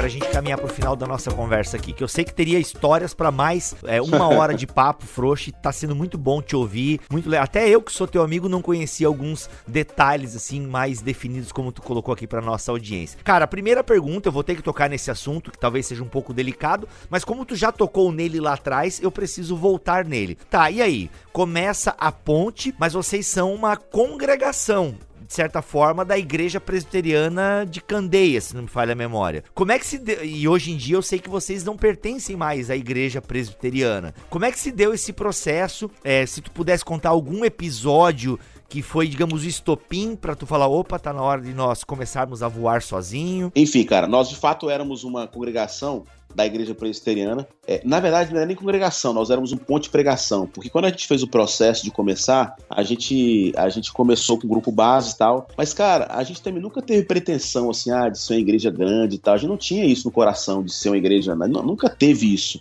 A gente nunca, eu nunca sonhei, tô falando de coração. Então a gente foi com um grupo de amigos para começar um projeto, como se fosse uma missão. Só que a coisa começou a crescer muito, cara. E a gente, como, como eu falei para você, a gente estudou muito o livro do Tim Keller, e não só essa questão do serviço, para nós era muito importante uma igreja antenada e, assim, entender um pouco do lance da contextualização. A gente estava no Recife Antigo, então nós queríamos fazer parte ou entender a cultura. Não é que a gente ia, na verdade, se amoldar à cultura, mas o que nós queríamos fazer, na verdade, era, era entender que que o evangelho, ele é essa resposta, é, é uma boa notícia. Então, por que, que eu preciso explicar isso, cara? Nós nunca quisemos criar problema algum, mas a gente sempre foi muito intencional na perspectiva de caminhar na cidade, de entender qual era a relevância da igreja, de entender as demandas, o que, que o povo achava do cristianismo e tal. E nessas caminhadas, a gente começou um lance que seria um aspecto que hoje faz, é muito vigente na igreja, que é esse arco cultural que ele tem duas vertentes. Uma cultura na perspectiva do aprofundamento do conhecimento da Bíblia, é, da gente de fato ser renovado pela fé, ou seja,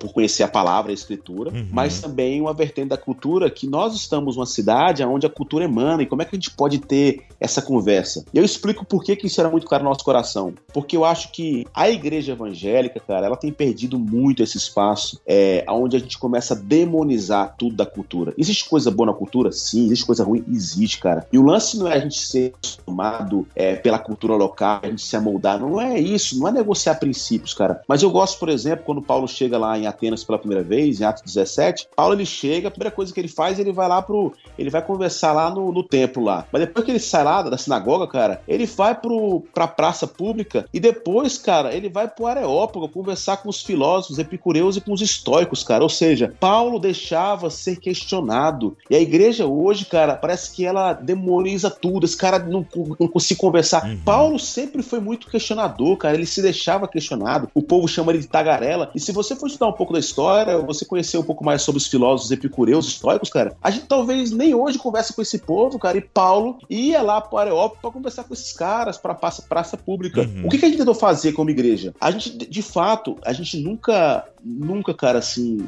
acreditou que o espaço físico ele era santo, que ele não poderia ser usado para outras frentes. A gente acredit, sempre acreditou que a igreja deveria ser um espaço de esperança e que pudesse servir a sociedade. Uhum. E nesse contexto, por que não servir a sociedade no aspecto cultural? E como assim? A gente percebeu, por exemplo, ao andar no Recife Antigo, Cara, muita intervenção cultural legal, músicos, artistas plásticos. E a gente pensou, cara, por que não chamar essa galera para um evento dentro da igreja no sábado, onde nós vamos abrir a igreja, cara? E esse povo vai poder colocar em prática aquilo que nós, a Fé Reformada, acreditamos que a vocação de cada artista, ela é de fato dispensada por Deus em corações. A gente acredita que, a, que, que, o, que o talento que o cara tem, cara, vem de Deus. Uhum. E por que não a gente abrir nosso espaço para esses caras colocarem em prática dentro de uma igreja evangélica aquilo que eles sabem fazer? Cara, irmão, é, era de chorar, Pipo, assim, de, é, de ver gente, cara, fazendo arte, tocando jazz, não sei o quê. E os caras perguntavam assim, é, é, e o nome, a gente, a gente, colocou o nome desse evento é a praça, porque a praça é um lugar livre, todo mundo entra, todo mundo sai. E aí o pessoal começava a botar em prática. E a igreja nossa do domingo iria consumir isso, iria lá para observar, porque, cara, hoje existe uma desconexão, cara. Nós somos um povo que lemos muito pouco, que entendemos pouco de cultura, de história, de, de música. Então a igreja é como se a gente colocasse, separasse o profano do sagrado e tudo que vem da cultura é coisa ruim. É lógico, cara. Ninguém tá discutindo aqui que não tem coisa da cultura que é coisa ruim. Mas, cara, por que não a igreja está lá, inclusive, para aprender com não crentes sobre música popular, sobre história? Uhum. Então era um espaço, cara, onde a gente chamava, por exemplo, o cara que mais representa a parte de tecnologia do Estado, o cara do Porto Digital ou do César para falar sobre ideias, é, sei lá, ideias para minimizar o trânsito no Recife. E logo em seguida entrava um professor da Federal cristão, o Leopoldo, é, de tecnologia tal, de informática, e esse cara vai falar sobre Inception, por exemplo, e falar sobre a, o filme A Origem na perspectiva uhum. cristã. Então, cara, é, era muito legal esse envolvimento. E aí a gente foi fazendo isso, cara. Meu irmão, era impressionante, Bibo, assim, quantas pessoas que estavam na igreja pela primeira vez, depois de muito tempo, ou a primeira vez na vida, no sábado, eles voltavam no domingo, cara. E assim, gente que até hoje, cara, faz parte da nossa comunicação,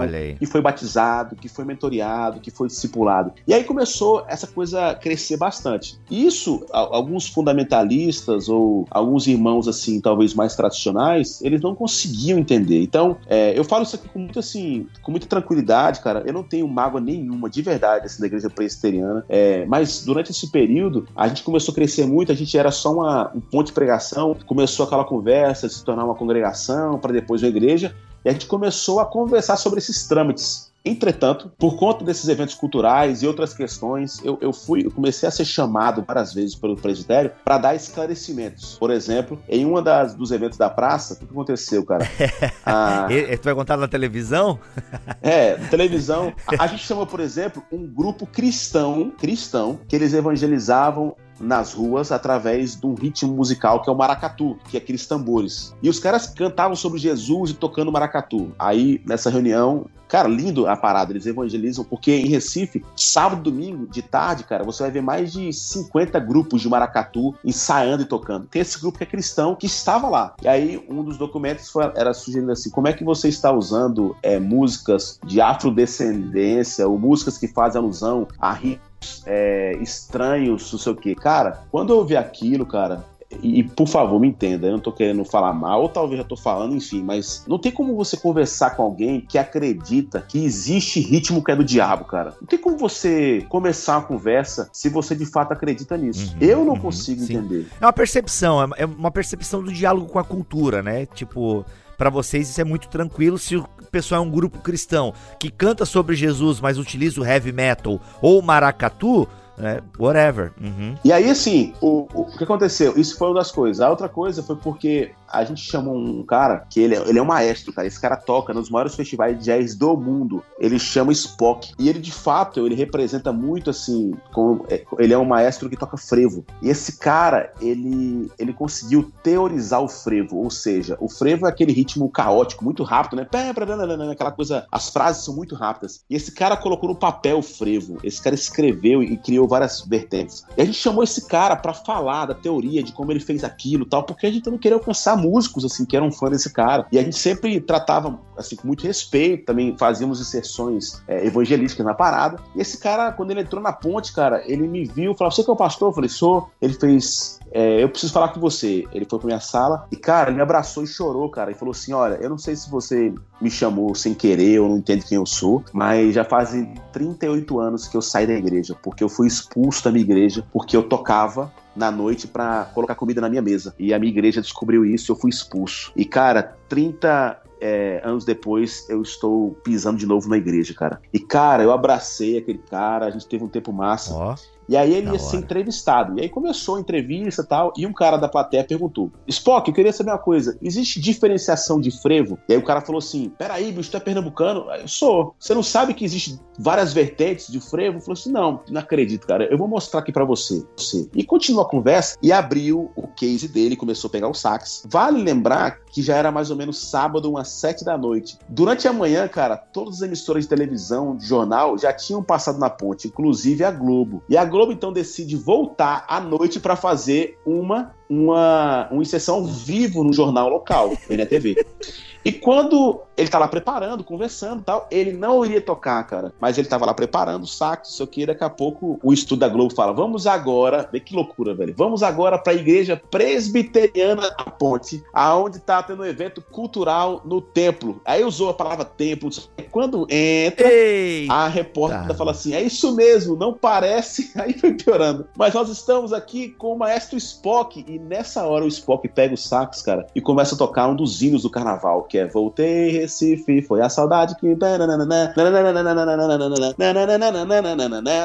Cara, agora você imagina, bicho, ao vivo, igreja presbiteriana, no templo sagrado, Pronto. o cara que trabalha no carnaval Pronto. tocando o hino do carnaval pernambucano. Meu amigo. E eu entendo, cara, porque eu me expliquei, pedi Caçamba. perdão, mas assim, imagina um, um presbítero, assim, já mais ancião, tomando a sopa dele, querendo ouvir o jornalzinho dele, e o cara é, é presbítero da igreja presbiteriana, e daqui a pouco fala assim: vamos agora direto da igreja presbiteriana. O cara parou de tomar sopa na hora, opa, igreja presbiteriana, e quando abre o link, a gente tocando música do carnaval, meu amigo. É de entender, é de entender também, né? claro, cara, e eu fui pra reunião para explicar isso, de pedir perdão, a minha intenção não era criar confusão nenhuma, mas você fala assim, Gui, você se arrepende? Cara, de verdade, cara, assim, como a gente tem visto os frutos ter acontecido tantas pessoas, cara, que têm conhecido Jesus, esse movimento, assim, foi um acidente. Eu, eu me arrependo de ter causado esse dano. Sim. Então, na última reunião do conselho, cara, onde a gente foi discutir sobre isso, eu percebi, cara, que, assim, seria muito mais saudável para ambos os lados, porque agora, depois de um tempo, e eu fui questionado, por exemplo, nessa reunião, por que na hora do sacramento, da Santa Ceia, eu falei assim, irmãos, eu quero entender na reunião qual o problema, assim, quero que vocês, assim, levantem, assim, qual é a questão que tem atrapalhado, tem manchado a, o nosso presbitério, né? Ele falou assim, ah, cara, tem muita coisa para gente explicar aqui, tem muita coisa que mancha a imagem do nosso presbitério, você está sobre a nossa jurisdição, então, assim, eu falei, mas eu quero saber o que que é. Ele falou assim, tá bom, deixa eu explicar. Um amigo meu veio aqui aqui semana passada e você tiver a Santa Ceia. Até aí tudo bem, porque eu sou pastor, ordenado pela Igreja Presbiteriana do Brasil, e eu posso é, uhum. exercer, fazer o sacramento acontecer, uhum. a Santa Ceia, o batismo. Até aí tudo bem. Entretanto, cara,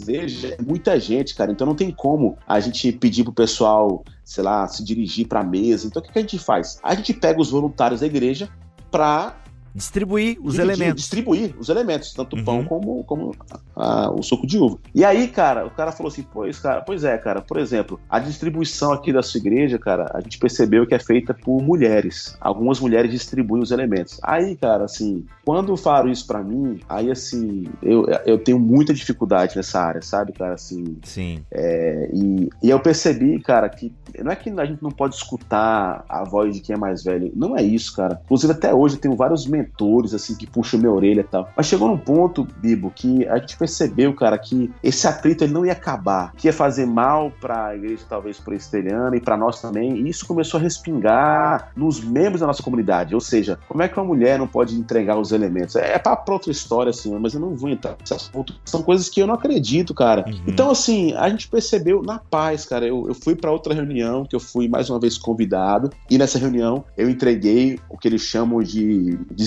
desligamento, ou seja, eu fiz um pedido de para que de fato eu fosse é, exonerado, para que eu fosse desligado. E foi assim que a gente fez desde o meio do ano passado, cara. Então assim, uhum. eles me abençoaram, a gente é amigo de muita gente lá ainda, mas a gente seguiu de fato assim, a, a gente sonha com o mesmo objetivo, a proclamação do reino de Deus, e que fique bem claro, por mais que a gente tenha saído, muita gente fala assim: "Ah, então vocês são uma igreja, essas novas comunidades, cara, nós somos uma igreja reformada. Você conhece a nossa igreja? A gente usa aqui na nossa liturgia, por exemplo, domingo, às vezes confissão de fé de Westminster, a gente usa breve uhum. catecismo, catecismo maior, a gente usa muito catecismo da cidade de Tim Keller. De fato, cara, a gente não quer ser a igreja da modinha agora. A gente, de fato, tem se esforçado para comunicar de maneira nova ou antiga. A gente não quer acabar com essas raízes da igreja uhum. protestante, cara. A gente gosta disso. Então, é, uma das coisas que eu acho que funciona muito bem assim, no nosso contexto é que é esse equilíbrio do, do velho, do antigo, as coisas que aconteceram, mas como é que a gente comunica isso de maneira assim precisa e atual? Sim. Então nós não temos, cara. Você fala, ah, Gui, tem mágoa. Não tenho mágoa de ninguém, cara. Eu entendo de verdade. Alguns nunca vão entender, talvez, o porquê que a gente saiu,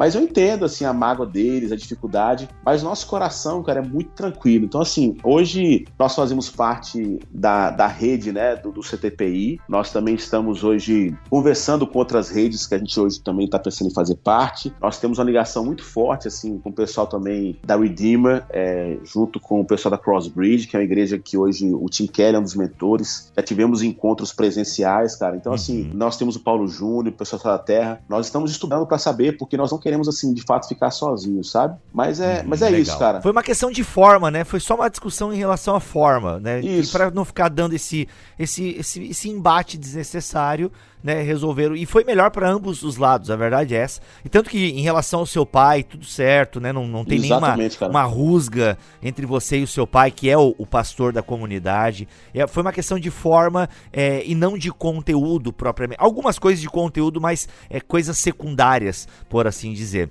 Mano, pra gente encerrar o nosso papo, é, eu tenho que te perguntar sobre isso. E porque a ponte, né? Eu, amo a ponte, tu sabe disso, como eu amo estar aí com vocês. Pregar foi é, uma das loucuras ministeriais que eu fiz, foi pregar cinco vezes num dia aí. Eu soube agora que tu já bateu o recorde, agora tu já pregou seis vezes num dia.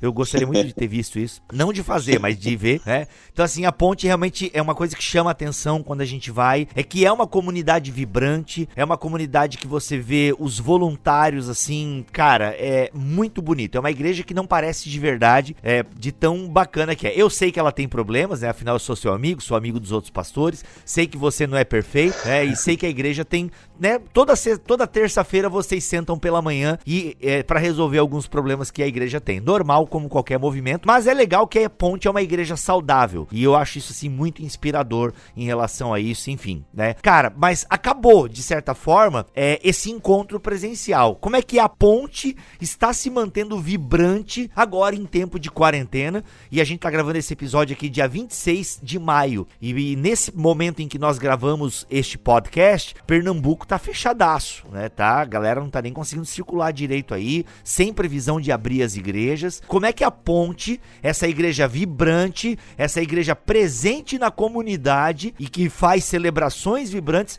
tá se mantendo vibrante agora? Ou como é que tá sendo isso? Como é que vocês estão lidando com essa impossibilidade da, dos encontros pessoais e celebrações e cultos públicos? Eu preciso explicar só esse contexto que é bastante importante. Você falou sobre a questão, enfim, de ser igreja vibrante e tal. E eu sou um cara bem animado, assim, cara, com o futuro, com. Mas eu confesso, cara, que quando eu ouvi pela primeira vez a palavra pandemia, o coronavírus, eu não sei você, mas eu me lembrei, assim, o que chamava minha atenção não era nem o vírus em si, era a velocidade que os chineses estavam construindo os seus hospitais de campanha. Eu ficava, meu irmão, que negócio massa e tal. Uhum. Eu acho que ninguém esperava, cara, que isso ia chegar de maneira tão real para nós. Ninguém, cara, assim. Eu acho que, a não ser os, os caras, o, talvez os, os cientistas e tal, mas assim, eu, eu não acreditava acreditava nisso. E, ou talvez era muito distante, né? E, Bibo, foi muito difícil para mim, cara, porque eu confesso, assim, que eu fiquei bastante desesperado. Eu sou um, um cocô, bicho, assim, eu sou um pecador desgraçado, assim, a gente professa que acredita em Deus, é, e eu acredito, mas, assim, quando a coisa aperta, parece que a gente espana, né, cara? Uhum. A gente, depois de quase cinco anos e meio, a, construindo e as coisas meio que rodando redondinho, cara, foi, foi assim, foi uma bomba, né, cara? Como é que um sábado à noite a gente tem que decidir que domingo não tem mais culto? E até então não tem culto, já fazem quase é, dois meses e meio. Uhum. Ô Gui, deixa eu te interromper, deixa eu te interromper, porque ah. bem quando saiu a ideia de não se ter mais cultos públicos, saiu a ideia não, né? Saiu o decreto que não poderia haver mais reuniões uhum. públicas, vocês tinham recém lançado o portal, né? Porque só pra galera entender, tinha uma igreja, né? A primeira que foi no Recife Antigo. Uhum. Vocês já estavam com uma congregação em Boa Viagem e vocês tinham recém lançado o portal, né? Um, um, né? Vocês revitalizaram um galpão lá, uhum. e aí uhum. com sala de música, coworking, uma série de coisas que também estava servindo a comunidade ali. Então vocês tinham até recém-lançado o portal. E aí, pá, veio o, o, a quarentena. Foi. Foi 2000. A gente começou a ponte Recife Antigo, depois foi Ponte Natal, né? E logo Isso. em seguida a gente começou a ponte é, Boa Viagem. E a última coisa que a gente começou foi o portal, que era literalmente esse espaço para a gente servir melhor a cidade, é, com esses espaços para a cidade usar. Então a gente tem várias empresas que usam. É como se fosse um co-work, mas assim, também tem aulas de música para a comunidade, para os membros da igreja. Então a gente tava assim, cara, pô, a coisa tava rodando, cara, a gente tava muito feliz. Beleza, bum, a bomba chegou. E aí, cara, a gente. Todo mundo foi pra internet. Eu não julgo quem fez isso, assim, mas lives, né, cara? Poxa, você liga o Instagram assim, 8, 9 da noite, você fica passando assim os stories lá em cima, né, cara? Live, live, live, live. Ô, Gui, é. eu costumo dizer que é muita live pra pouca life. É. Aí, cara, eu resolvi, cara, eu. Não é que eu resolvi, cara, eu fiquei muito mal, Bibo, assim. Eu fiquei assim, perdido, cara. Eu não tenho medo de falar isso, assim, não tenho medo de, de, de me expor aqui como pastor da comunidade. Eu falei isso pra nossa igreja, assim. Eu falei, porque eu liguei pros caras. Teve uma hora que eu liguei pro Guilherme Alves pro Dick, nossos pastores também. Eu falei assim: quem são vocês? Eu perguntei isso na perspectiva assim: qual a função do pastor hoje em dia nesse mundo? E é lógico que a gente sabe que é cuidar tal. Mas, cara, eu tava assim: meu Deus, cara, e agora? Como é que vai ser essa parada? E todo mundo pra internet, vamos embora. Eu fiquei, cara, duas semanas assim, praticamente assim, comunicável, Bibo. Assim, eu peguei minha família e eu fui orar, assim, querendo assim, entender de Deus para onde é que a gente ia, como é que ia ser. A gente não tem prédio é, nosso, né, próprio, então a gente paga muito caro de aluguel. Começamos a fazer reuniões assim com o nosso financeiro para entender o que a gente ia fazer, se ia entregar prédio, se não ia, a coisa vai demorar, não vai. Cara, aí eu fui visitado, cara, com aquela passagem do capítulo 4 do Evangelho de Marcos, quando Jesus fala, vamos atravessar pro outro lado. E uhum. quando Jesus fala isso, cara, é engraçado que eu comparo aquela história com a nossa história, porque os discípulos ali naquela região estavam acostumados a atravessar. Era muito melhor atravessar de barco, porque aquela região era muito montanhosa e tal. E os caras foram chamados de lá pelo mestre, né? E aí então os caras, vamos atravessar. É, é a fé que a gente tem da margem daqui, cara, antes do coronavírus. Vambora, cara, vai, a gente acredita em tudo, Senhor, estamos contigo. Os caras entram no barco, cara, e quando eles chegam no meio do Mar da Galileia, a tempestade é, encontra-os. E ali diz que o vento e o mar era tão violento, cara, que os caras que eram pescadores estão desesperados. Enquanto isso, Jesus está na polpa dormindo, cara. Hum. Os caras vão lá, sac sacode Jesus, não te importa que morramos. E Jesus fala: vocês não têm fé, cara. E aí ele vai lá e acalma o mar e a tempestade, e ele usa a expressão que os discípulos agora estavam apavorados com a força do Jesus, né? Quem é esse que o vento e o mar lhe obedecem? Hum. E aí, o que, que essa que esse texto trouxe para o nosso contexto? Eu, eu, tenho fé, cara, que nós vamos passar por essa tempestade. Entretanto, quando a gente chegar do outro lado, nós vamos, nossos pés vão encontrar um solo diferente, cara. Olha tá muito só. na moda falar isso, que ah, o mundo mudou. Eu creio de fato que o mundo já mudou, mas eu creio, cara, que a gente vai ter que talvez repensar como igreja a, a, forma que a gente age. Ah, talvez os mais tradicionais vão dizer assim, cara, toda hora tem que mudar a forma, a igreja está há muito tempo. Eu não estou falando disso. Tô falando da estratégia, de fazer a leitura, cara. Você imaginou você fazer um culto agora onde todo mundo tá de máscara? Não sei, isso é normal, não é normal, cara. Isso não é uma coisa que você olha e acha assim, ah, legal, é novo. Então, assim, vai mudar, cara. Eu não sei nem quando é que a gente volta. Eu não sou muito otimista e acho que a igreja não deveria acelerar esse processo. E aí a pergunta que ficou pro meu coração, nessa minha fase totalmente perdido, no meio da tempestade, foi a seguinte: beleza, se nós vamos chegar, a gente pode chegar de duas formas. Uma, a gente pode agora tentar fechar as torneiras e guardar tudo tudo que a gente tem e chegar lá e falar assim: ufa, passamos pela tempestade, mantivemos nossos prédios, a gente conseguiu pagar nossas contas, a gente aqui economizou, mandou algumas pessoas embora, mas a gente conseguiu passar na tempestade. Entretanto, nessa vertente, cara, o que vai permear nosso coração vai ser o sentimento: a gente não fez tudo aquilo que a gente poderia fazer e a gente não serviu as pessoas que a gente poderia servir. Olha. A outra vertente, cara, é a gente chegar do outro lado destruído, cara. Talvez sem prédio, sem portal, sem nada, cara. E quando eu falo sem nada, cara, assim, é sem estrutura, sem o nosso som, sem ar-condicionado. Mas, cara, ao chegar do outro lado, sem nada, é a igreja, que são as pessoas, elas vão estar conosco. E ao chegar do outro lado com as pessoas, cara, a gente reconstrói tudo. Uhum. E aí, cara, eu, eu liguei pro nosso conselho, eu mandei um áudio de quase 50 minutos. Foram 10, foram 5 áudios de 10 minutos, cara.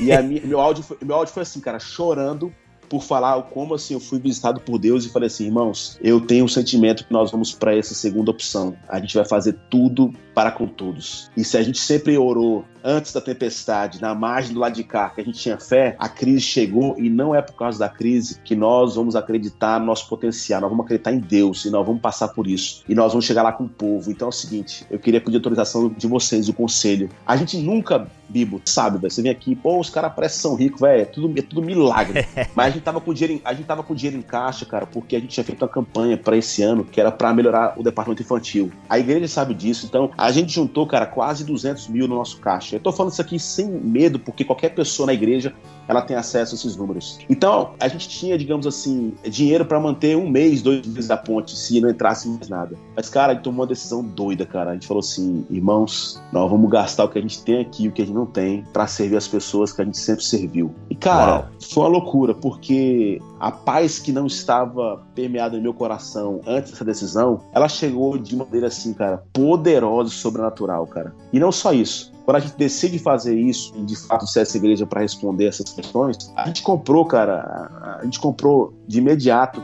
mil cestas básicas, isso significa mais de 50 mil reais. A gente comprou depois mais mil. É, e, e, assim, cara, a igreja hoje se tornou também um hub do Transforma Brasil, onde nossos, todos os nossos espaços têm sido usados para a sociedade, onde as pessoas têm enviado doações e a partir dali a gente tem distribuído no estado inteiro. Então, só esse mês, só nesses últimos 30 dias, cara, já passaram 90 mil cestas básicas pela nossa igreja, cara. E, cara, é, uhum. tava falando com você antes de começar aqui, hoje, nossa transmissão de culto, a gente não tem dinheiro para ter câmera boa, cara. Mas quem tem feito a captação da transmissão do culto, só pra você ter ideia, é uma empresa de não cristãos que chegaram na ponte por causa do testemunho de abraçar os moradores de rua, de entregar marmita. E os caras falaram assim, cara, a gente quer servir vocês. Gente falou, a gente não tem dinheiro, cara. E os caras falam assim, a gente quer servir vocês porque a gente tem visto o quanto vocês têm servido a cidade. Cara, Uau, isso existe, legal. cara. Isso é milagre. Então, uhum. a gente tem vivido, pode parecer um paradoxo, assim, uma loucura que eu vou falar, mas eu tenho comparado esse tempo, cara, a melhor fase da nossa igreja, cara. É um paradoxo porque a gente sempre achava que a melhor fase seria quando tudo estivesse prontinho. Cara, Deus tem, assim, cara, triturado nosso coração, assim, trabalhado de um, um jeito, cara, para mostrar para nós quem faz é Ele, do jeito que Ele quiser, cara. Uhum. Graças a Deus a gente tem conseguido abençoar não só os irmãos da nossa igreja, mas várias igrejas também, não só aqui no Grande Recife, mas no interior, no sertão. Nós temos vivido, cara, assim, um avivamento nessa crise. E eu termino dizendo uma coisa, Bibo, assim, essa crise, cara, ela pode ser vista como uma desgraça ou ela pode ser vista como uma grande oportunidade. E uma coisa que permeia meu coração é a seguinte, cara: é, as pessoas que não acreditam em Jesus, ou que não têm fé na perspectiva de crença na igreja, que se diz a igreja de Jesus, elas vão ter dois sentimentos pós-pandemia. Um, alguns vão olhar para algumas igrejas e vão falar assim: eu quero conhecer mais sobre esse Cristo, eu quero conhecer mais sobre o porquê que esses caras fazem o que eles fazem. E outras vão falar assim: eu não quero nunca mais, cara. Nunca mais. Olha. Eu já não gostava de igreja, mas agora que eu não quero chegar mais próximo. Sabe por quê, cara? Aquelas pessoas que têm representado o evangelho, ou sei lá se é evangelho, cara, a religião no Brasil, a religião evangélica, cara, para mim tem feito um desserviço desgraçado, cara. Meu coração tem sangrado de ver líderes religiosos, cara, vendendo semente mágica. O outro que agora só faz propaganda do governo. E eu não vou entrar em detalhe, cara, se você é pró ou contra o governo, cara. Mas, cara, uhum. eu fico indignado, assim, cara. É uma oportunidade oportunidade tão linda, cara. Os pastores estão desesperados, cara, para voltar aos seus cultos. Pelo amor de Deus, cara. Agora era a hora, bicho, da gente dar exemplo de ser o último a voltar. Eu não tô falando mal de quem voltou, não, porque tem cidade que, é claro, o contexto é diferente. Mas, cara, pra que apressar tanto, cara? Nós deveríamos ser as pessoas que querem dar exemplo. Uhum. Mas a máquina é muito cara, Bibo. Assim, o povo tá muito preocupado na manutenção, cara. E assim, meu coração tem sangrado porque eu acho que a gente tem perdido, cara, assim, muito da perspectiva da oportunidade que essa crise tem nos dado, cara, de crescer em comunhão, de crescer como comunidade. E eu tenho certeza, cara, eu termino com isso, que pós-pandemia, cara, nós vamos ser igreja muito mais forte, cara. Legal, muito bacana. É porque assim, as essências foram reveladas, né, Franco? A essência da ponte, de alguma forma, e outras igrejas que eu conheço também, sempre tinham essa essência de ajudar, de se fazer presente na comunidade. Vocês, com a pandemia, isso reforçou a essência de vocês. Já igrejas que não tinham essa essência, né, de, de estar presente e dialogar com a cidade e tal, e pensavam mais só no culto público, e cada culto é um culto em si e tal, e tava preocupado só com a reunião em manter a máquina, isso também acaba ficando mais evidente. É, cara, interessante, interessante. E o que é, o que é legal, só para deixar bem claro, talvez você, querido ouvinte, não prestou atenção em uhum. alguns detalhes, a igreja não virou uma ONG, tá, gente? A igreja não virou uma ONG. Se você pegou ali, eles continuam fazendo transmissão de cultos online e tal. É. Então, a igreja está sendo alimentada na palavra, tá? Então, isso não, isso não deixou de ser feito. A igreja não é uma ONG, tá? Antes que você saia por aí acusando o Guilherme Franco de ser um esquerdopata ou um, um teólogo da missão integral, e, né? Até porque nós aqui no Bibotalk também não temos sérios problemas com isso. Então o que acontece, cara? É, é muito legal e ver também, Gui, que mesmo né, né, com essas transmissões de culto online, vocês também estão pensando em coisas online para os de fora, né? Com o lounge e tal, que mistura fé e cultura também na produção de conteúdo para internet. Muito bacana isso, cara. Daria pra gente ficar conversando. Eu vou ter que te cortar, infelizmente.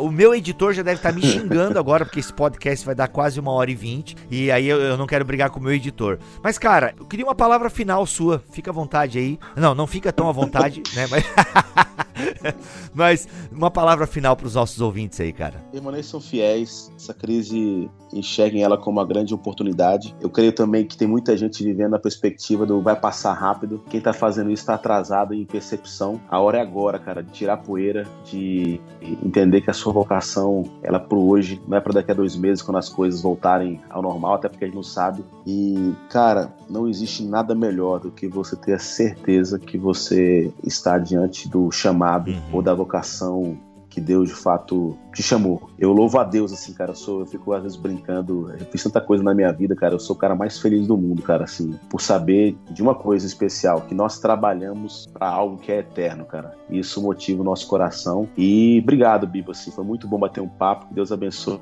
todos vocês aí. Desculpa pela. Foi muita, muita história, cara. Muito longo, mas foi um privilégio, cara, bater um papo com você. É, te amo demais. Tô morrendo de saudade de você, cara. Pois é, mano. Quando passar, né, a gente se vê, permitindo Deus. Mano, foi um prazer ouvir tua história. Histórias nos inspiram. E com certeza a tua história e a história da ponte e dos teus amigos, elas nos inspiraram hoje neste episódio. Obrigado mesmo, cara, pela tua presença aqui no BT Cash. Valeu, cara. É isso, meus amigos. Vamos ficando por aqui. Semana que vem voltamos, se Deus quiser e assim permitir. Fiquem todos na paz do Senhor Jesus.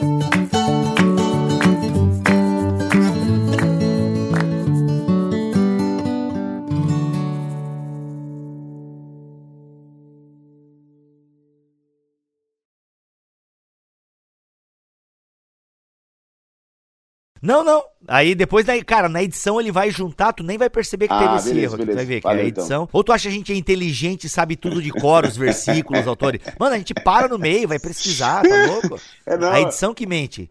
Este podcast foi editado por Tuller Bibotalk Produções.